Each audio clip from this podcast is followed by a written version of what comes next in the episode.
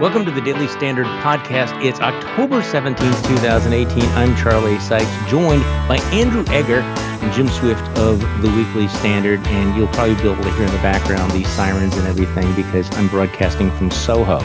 Because, of course, we wanted to like get in touch with middle America, the real America. Man on the street. So, man on the street. So I'm, I'm looking across at, at apartments that, you know, that, that are advertising starting at 1.25 M Whew. which they might as well just have a sign saying Charlie, what's M stand for? yeah, exactly. Yeah, exactly. No. okay, okay, guys, we have a lot to talk about, including what's going on with Saudi Arabia, the uh, the Senate elections, the midterm elections. But I have to start off with what I have described as a headline for the ages from CNBC: Pro-Trump pimp, Nevada GOP Assembly candidate Dennis Hof dies after rally birthday party with Grover Norquist, Joe Arpaio, and porn legend Ron Jeremy. Ladies and gentlemen, I give you 2018. That is. Uh, I, I had seen that he died. I did not know that whole rogues gallery of characters were there. That is that's remarkable.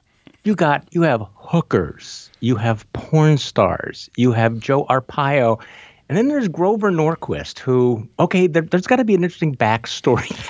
that that one is actually a little less surprising uh, th- than you might think. Norquist is you you, you may or may not have heard a, a Burning Man enthusiast. Yes. He's got that he's got that wacky side to him. You know these these these uh these tax lobbyists they, they really know how But to. it sounds cut up. like it sounds like the intro to a joke. Joe Arpaio, Ron Jeremy, and Grover Norquist walk into a bunny bunny bar, and you'll never guess whatever happens. You know, That's next. pretty good. No, it is. It's like you know, if, if you had to sit down and like do a Mad Libs of like people you would not expect to be in the same sentence, that that would be pretty much close to it. You know, the it, I mean, and it starts off so strong. I mean, the poetry of all of this. If we could break it down, pro-Trump pimp. The first the first two or two and a half words, you start off like, how can you not read?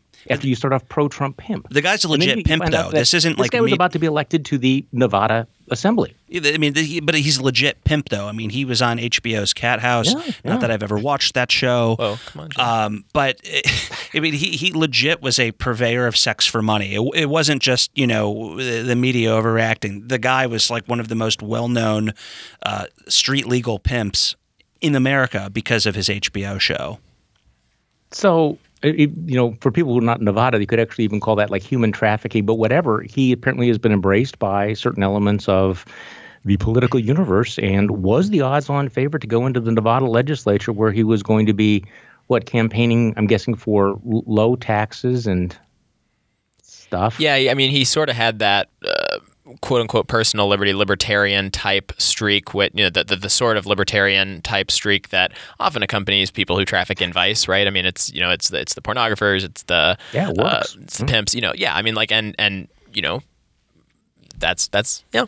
I think my If you're a libertarian, you're a libertarian. I think my favorite aspect of the story was that Ron Jeremy played "Happy Birthday" to uh, uh, Ron Hof on the harmonica because we know the guy's talented. No, I'm just not going to. Well, apparently This it was is a family Jeremy podcast. Who, who found Ron Jeremy. Mr. Hof in a deceased state in the morning. We're just we're looking Um, at we're looking at pictures of you know t- Yeah. tweets from this article right now. Ron Jeremy does not look so good. He's uh, he's a little worse for wear, I think.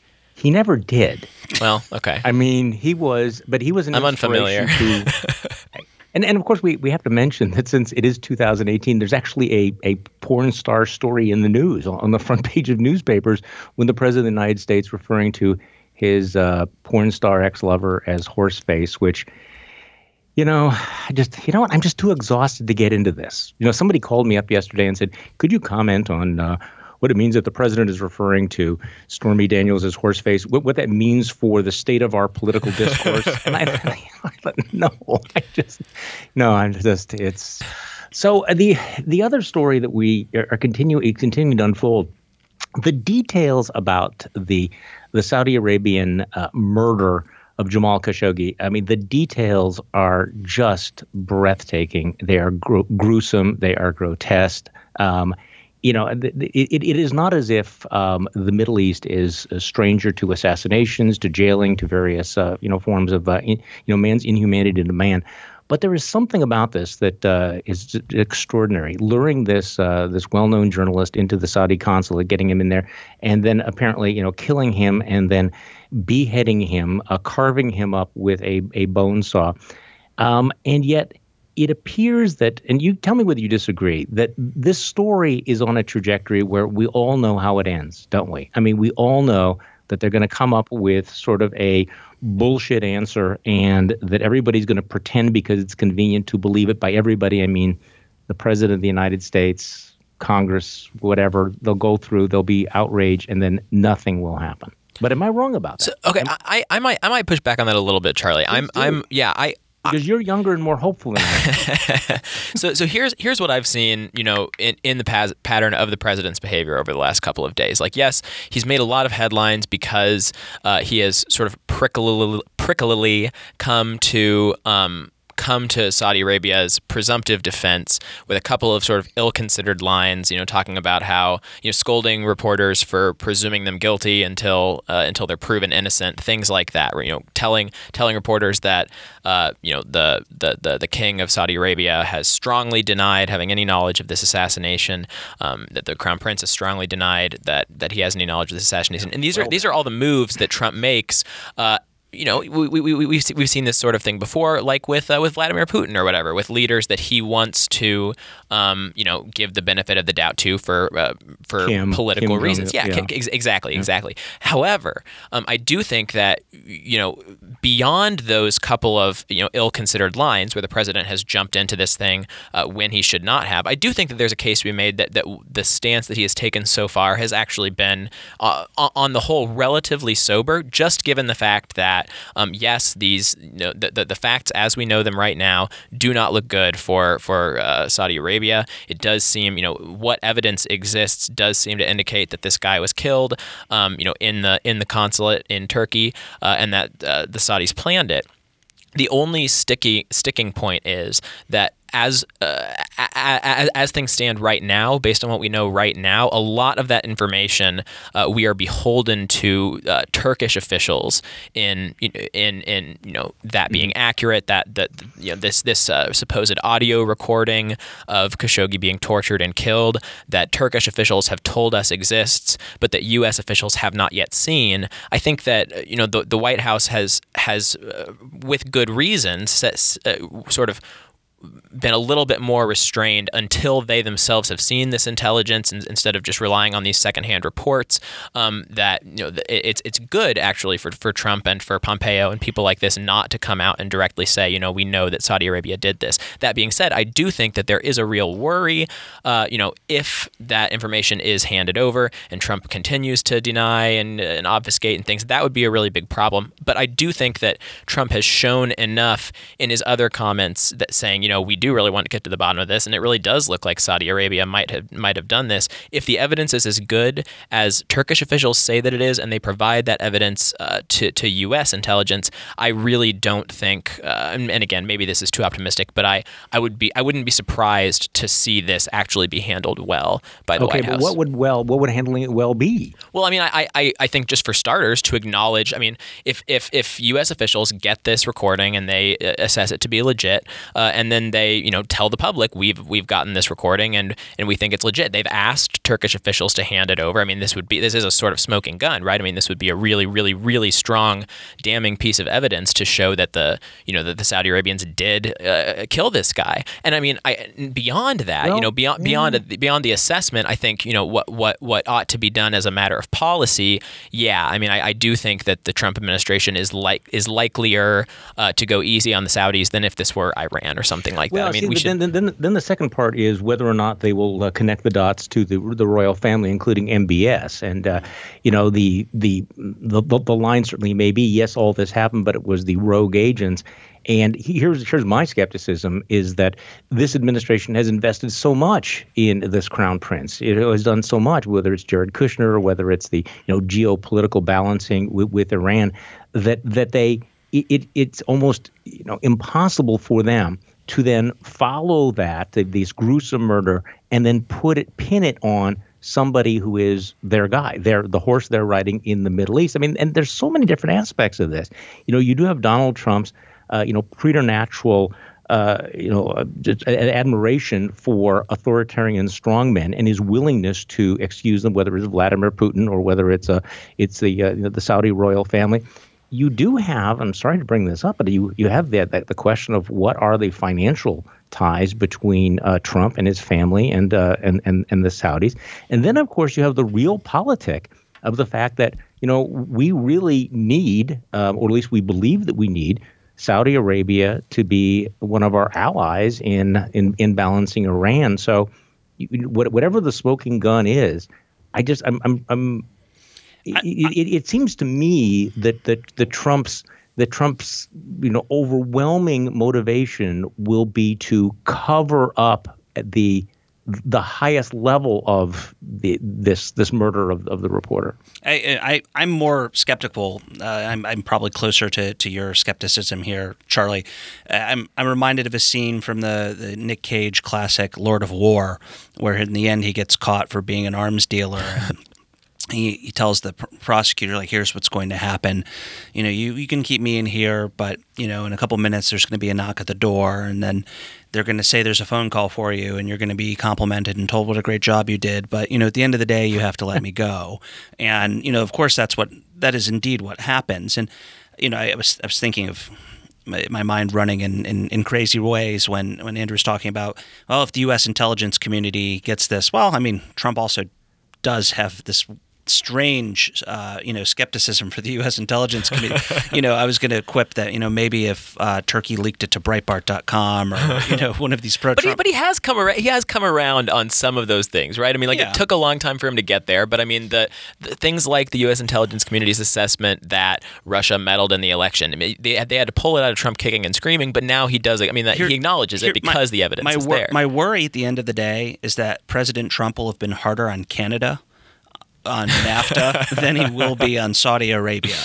I wish um, that was a joke. Right. yeah. Right. No, I mean, well, but but, I mean, but you do. I want to want to step back just on, on the moral issue here, um, because I mean I think obviously this this crime is, you know, is is is horrific and it's something that we cannot ignore. And Ann Coulter like, is making comments right. about why journalists need to die too. I mean, well, ne- that's, never that's one to miss a cue to be.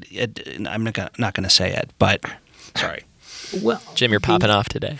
Yeah, Jim, Jim, Jim's got Jim's got beans in him. You must be going on a trip or something like that. You must have a road trip in your future or something. But the, the the the the moral issue here, though, I mean, it's very very clear. It's very graphic. What happened to Jamal Khashoggi and how you know the, the world cannot look the other way. And and by the way, this, I think this is a great time for for us as a country to reevaluate you know our um, our, our our love affair with the Saudi Arabians, which has been you know somewhat inexplicable going back for for many you know presidencies, not just Donald Trump. But you know, there is an interesting question. The in the Middle East, the Middle East is a brutal place where uh, assassinations and atrocities are not unheard of, committed by our allies.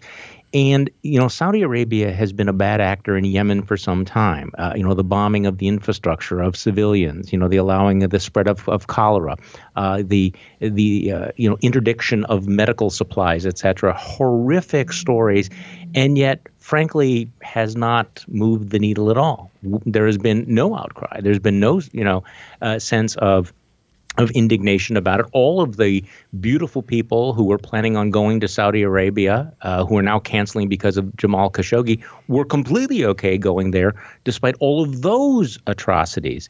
So there are people who are going to be saying, look, um, you know, the, the grown up view of the Middle East is that you're going to have to get in bed with bad people. Why would you you know, if if that is in the national interest to engage in that sort of a thing, and you have to turn a blind eye to, you know, mur- murderous thug uh, dictators who engage in atrocities, why would this be any different?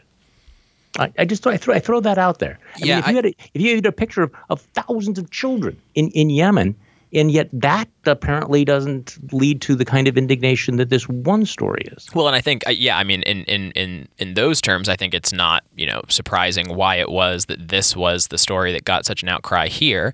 I mean, it's it's the fact that Khashoggi was a U.S. resident, and also, I mean, frankly, the fact that he was uh, he wrote for a major newspaper. I mean, like people, you know, in media knew this guy, and so you know his disappearance became a big media event. I I, I totally agree with you that, that those, you know, that sort of on the merits, this is n- not necessarily worse than those other atrocities that were happening. Right. I, I, do think it makes you know it, makes intuitive sense why it was so much sort of more in in, in the eye of of American media. I do think you know that uh, and you, you, you sort of alluded to this already. The, the reason why this is such a you know awkward uh, thing for for the Trump administration is because you know yes Saudi Arabia has been sort of a, a, key American ally for a long time, and we've we've overlooked um, you know the, the, these kind of bad actions for, for a long time. But even more so than previous administrations, the, the, the Trump administration has really chosen to sort of run all of our Middle East policy sort right. of through uh, the through Saudi Arabia. I mean, we we saw this going mm-hmm. back already a whole a whole year when um when when our, our anti you know our, our anti terrorism uh, efforts in in the Middle East. You know the this you remember do you guys remember that that one picture from uh, the the uh, of Trump and those those guys with their hands on the orb? Oh yeah, uh, we're, in, we're, in a we're in a post orb world. Right. Yeah. Right. Right. I mean, and yeah, because because that that whole event was all about you know Middle Eastern company uh, Middle Eastern countries supposedly stepping up their efforts to police, you know, their own uh, countries for terrorist activity, and Saudi Arabia was front and center in that. Uh, you know, as well as you know other nations around there. But it's and, and obviously, like you say, uh, uh Kushner has been uh, very involved with with you know championing MBS as you know, this this sort of reformist in Saudi Arabia, and so this all looks really bad. It's just. Um, even even even if you you know even if you want the Trump administration to do the right thing about this, it, it is sort of tough to imagine what the right thing is going to be. You know. Well, that's that's the thing. You know, I mean, I was talking to uh, you know a, a, a grown up who said, you know, I mean, ultimately you have to acknowledge that that foreign affairs and national interest is is amoral to a certain extent. You know, you you you can't you you can't expect pristine morals. I guess maybe part of the distinction here is is how viscerally amoral Donald Trump is in dealing with the world's thugs. And that that that maybe there's a percentage in in being and maybe the word here is hypocritical we're looking at to to at least put some sort of a moral or principle gloss on what you're doing when you get in bed with with, with bad actors. But it is this pattern this willingness and i guess what struck me was that it was I had flashbacks to Helsinki. You know, when he when he's talking about well, the king absolutely insists he didn't do right. it. You know, it sounds very very much like you know Donald Trump standing next to Vladimir Putin and accepting this you know thuggish uh, authoritarian's word. And you, you know go back back and forth. With is it just the incredible naivete? Right. Is it the fact that you just are not you know that that you that you're just not willing to take a stand? But I think that's kind of the gloss that you know over all of this is that is that there's a pattern here that I think Trump's going to have a hard time breaking. And and the other distasteful thing that we've we've hardly even mentioned yet. I mean, maybe you've talked about it on the on the podcast prior, but you know the, the way in which Trump has continually over the past week or so um, unprompted, pretty much just when, whenever anyone asks, so if it turns out Saudi Arabia did do this, what kind of actions are you going to take? And to his credit, he said, you know, that, that there would be repercussions. There would have to be re- repercussions. But he's also, you know, unprompted said, well, of course we're not getting rid of the weapons deal. You know, that that big multi-billion dollar arms deal that we signed with Saudi Arabia. Uh, you know, he says, well, that's a lot of U.S. jobs. That's a lot of U.S. You know, yeah. It's a lot of money flowing into the U.S. We're, we we should not punish ourselves because Saudi Arabia did a bad thing. And that's just the kind of, you know, right. it, it is realpolitik, right? I mean, like it's yeah. it's a real consideration for, for him to weigh. Maybe it's the right consideration, maybe it's the wrong consideration. It's just strange to see him, you know, so sort of baldly, yeah, coming out like that. I mean, that's what that's what his people like about him, I guess. They're murdering people, but uh, they're really good customers. Right, they, right. Really good. Um, okay, one last comment on all of this. Uh, the, a lot of commentary about uh, Mike Pompeo's visit uh, to uh, to to Riyadh, where you know, he is, uh, you know, supposed to be, I guess, in in some sense, I'm reversing the, the image here, you know, calling the king, or the royal family on on the carpet, but it was uh, all smiles and handshakes. And then afterwards, when he's asked about, uh, you know, we learned, he says, well, I don't, you know, we didn't talk about facts. I'm not going to talk about facts. You know, the the the visuals of that were, I, I described it, I, I thought it was cringeworthy. I mean, I really did think that it was cringeworthy that here you have this brutally murdered journalist and it was all smiles and handshakes, which again I think telegraphed where this is going to end. That that they're never going to accept that that MSB, MSB you know basically fingered this guy, which everybody knows that he did. Yeah, we'll yeah, see. So, Charlie, if you're okay with this, I want to throw a quick curveball at you and play a clip uh, for you that has been circulating. It's a, a clip between Brian Stelter uh, from CNN and Eric Bolling, formerly of Fox News, and apparently uh, you you might be getting a name check here. So uh, let's listen to hear what you have to say. Bring it on. He so what does he say when he calls you? What do you talk about? Who have his ear? What's that? What does he say when he calls you? What do you talk about? I've talked to him about. I, I did Morning Joe a couple of days in a row. Uh, about a month ago, he called me afterwards to talk about uh, Charlie Sykes, believe it or not. Or he's spoken to me. He's called me uh, about Bill Shine. Bill Shine's a friend of mine. He said, "You know, what are we doing here?" And I, I gave Shine uh, resounding uh, endorsements, saying the guy. So apparently, President Trump calls Eric Bolling, now of Conservative Review Television, uh, to talk about his media appearances, including you. But Bolling, Bolling didn't say he endorsed you, though, Charlie.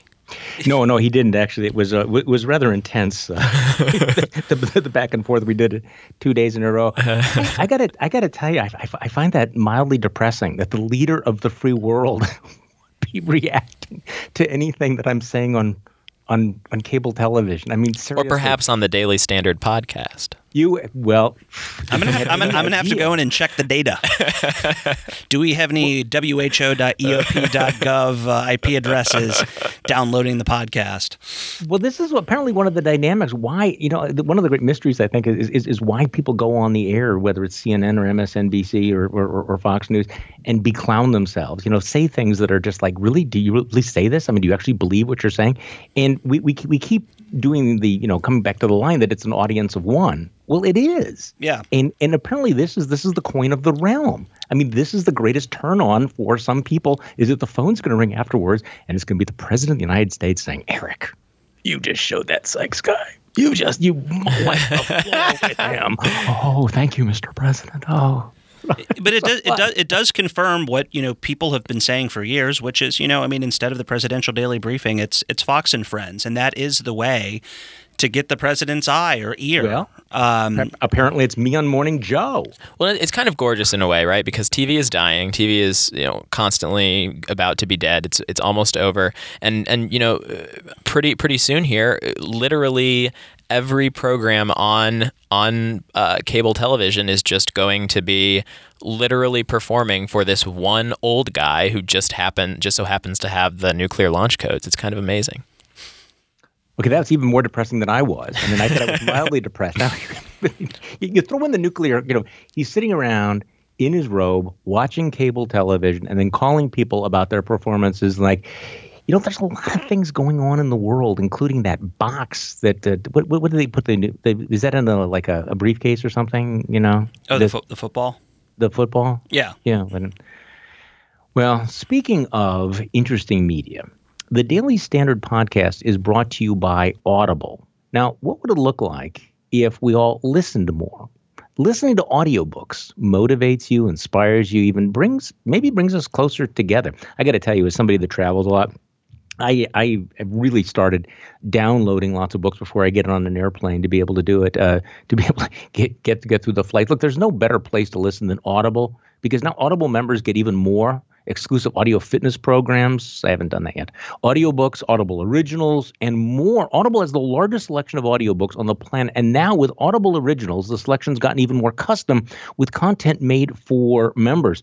Actually, um, on my last trip, I listened uh, the entire time on the on the plane to um, to an audio book about uh, William Wilberforce who is, you know, the, the great British anti-slavery activist. And it was really a great read. And, and it's the kind of thing, frankly, that I probably would not have been able to go through had I not had it on Audible. Look, every month, Audible members get one credit good for any audiobook they choose, plus two Audible originals from a changing selection they cannot get anywhere else. They also get access to these fitness and health workouts created exclusively for Audible. Plus, your books are yours to keep. With Audible, you can go back and re-listen anytime, even if you cancel your membership. Didn't like your audiobook? Exchange it. No questions asked. So you can start a 30-day trial, and your first audiobook is free.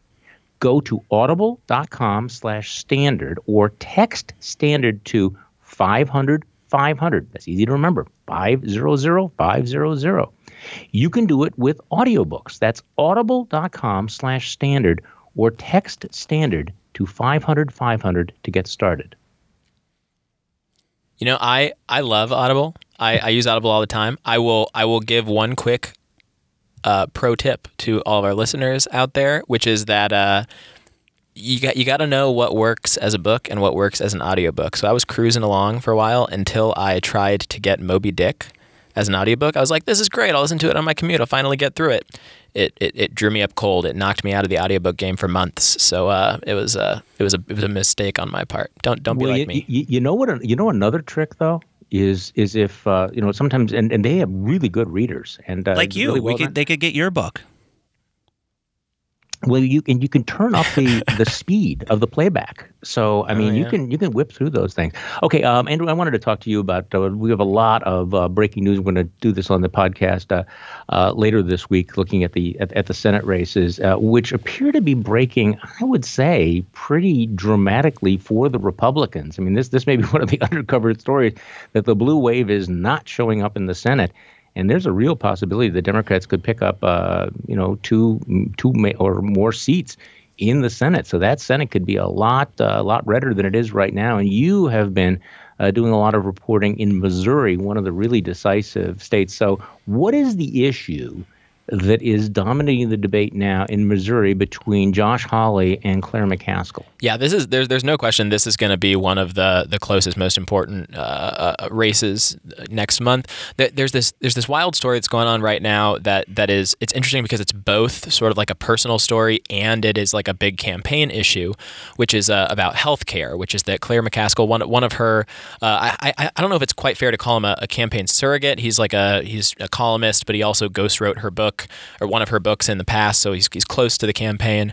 Uh, he he put up a hit piece on on Hawley uh, that she later tweeted out that was basically calling him a liar on the issue of uh, insurance coverage for people with pre-existing conditions because Hawley, as the Attorney General of Missouri, is one of the attorney attorney generals who is currently filing suit uh, to try to get Obamacare chucked out as as unconstitutional right now. Obviously, one of the most popular parts of Obamacare is its coverage for people with pre-existing conditions that you can't be denied health insurance coverage because you have a pre-existing condition. Hawley, like a lot of Republicans who are running this cycle, has has said over and over again that he's not uh, he's not for getting rid of those uh, th- that those protections. That he supports passing a separate piece of legislation, even though he thinks Obamacare is a bad law that should be thrown out as unconstitutional. There should be this separate uh, piece um, or this separate law passed. And like I say, he's not he's not alone among Republicans in wanting this passed. No. But there's but there's this you know there, this this piece was it wasn't wasn't a very good piece, uh, but it also took issue with the fact that uh, you know one of Hawley's sons uh, was I, I- believe he was born with with a, a medical condition that would that would. Uh, qualify as a pre-existing condition and he he talks about that and with it, with his family in one of his ads responding to this attack from from uh, from McCaskill and so this piece called uh, said that Hawley was using his son as a political prop uh, McCaskill tweeted out this piece Hawley took issue with that Hawley and, and it's become you know it's, it's sort of become a, a kerfuffle. And you know and the McCaskill her her rejoinder is well, it's it's you know Hawley's saying, you know, don't bring family into this. Well, Hawley and his surrogates have been uh, crucifying McCaskill for for her husband's, you know, wealth for you know the whole the whole campaign season. So it's it's gotten sort of ugly and personal, and, and it's it's just interesting because it ties into this this broader issue, which is that you know the uh, not the family part specifically, but this this little mini drama of you, the Republican, hate uh, making insurance companies cover people with pre-existing conditions. No, I don't. I just don't like Obamacare. I want to pass a new law. That that's happening all over the place, uh, and It- just it- perhaps it most importantly inclu- in Missouri. including in my home state of Wisconsin, where uh, Scott Walker is uh, is wrestling with that as well. Um, and, and one of the questions I have is that why didn't Republicans necessarily see that coming? Um, I don't know of a single Republican political figure who is against protecting uh, pre-existing conditions, and they all understood that that was the third rail. You know that that whatever you do, you do not want to mess with the coverage of pre-existing conditions, and yet that lawsuit went forward, wasn't there anybody in the room to raise their hand and say, "You understand that if you win this lawsuit, that all of those protections go away, and do you have a plan B?" Yeah, and I mean the the rejoinder is that you know that's the most popular part of Obamacare, but there are a lot of parts of Obamacare that aren't popular. You know, it's a big, honking, largely dysfunctional law. Whether whether you think it's dysfunctional because it was written that way, or it was it's dysfunctional because the Trump administration has been busy knocking out one leg after another from the stool. Uh, it, it's just it's just not very good health policy right now anymore. And I think there is there is a decent you know legal argument to be made uh, that the the thing you know enough of Obamacare has been demonstrated to not be constitutional that that the court should chuck out the whole thing. So we'll see whether no, that happens. But but and, I mean Hawley's a specific a specifically interesting case because he is the attorney general of the state who's also running for the Senate seat. It's really because of the confluence of those things that he's particularly mm-hmm. susceptible to this attack because it's I mean it's not his you know uh, it's not his decision to bring this bring this suit forward. It was Republican governors who you know brought this suit, and obviously Hawley prosecutes the suit.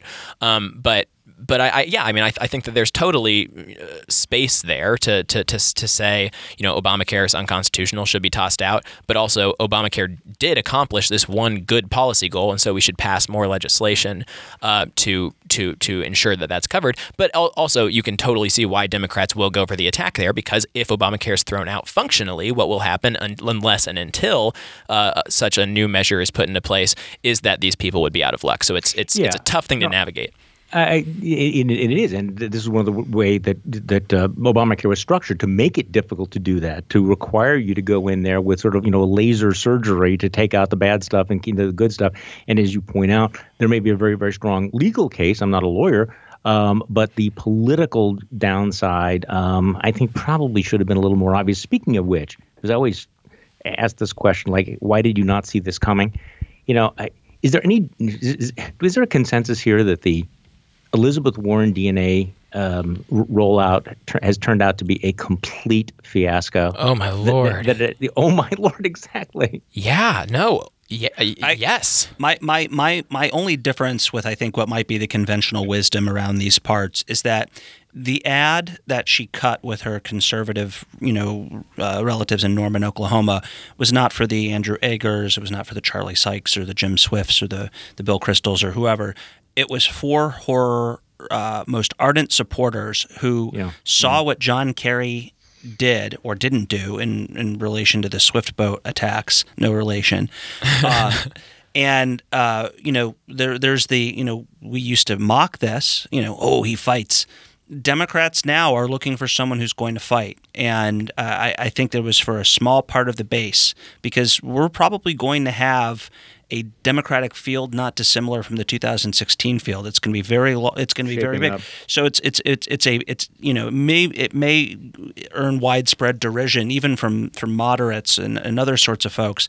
But um, my my personal theory is that she was trying to target and cement sure. a part of that Democratic yeah, base early. There definitely is an audience for it, but I just I just think that the the the Cherokee Nation coming out with that yeah, statement that was, de- that was the kiss of death. I mean, I, how did they not anticipate this? You game this sort of thing out. Don't you have some old grizzled guy in the back of the room who says, "Okay, has anybody called the Cherokee Nation? Do we know how the Native Americans are going to respond to all of this?" Because there was a tell in the original story that said that you know they couldn't use DNA from Native Americans because Native American tribes have been so hostile to the use of DNA tests, and that's why they use the South American uh, DNA.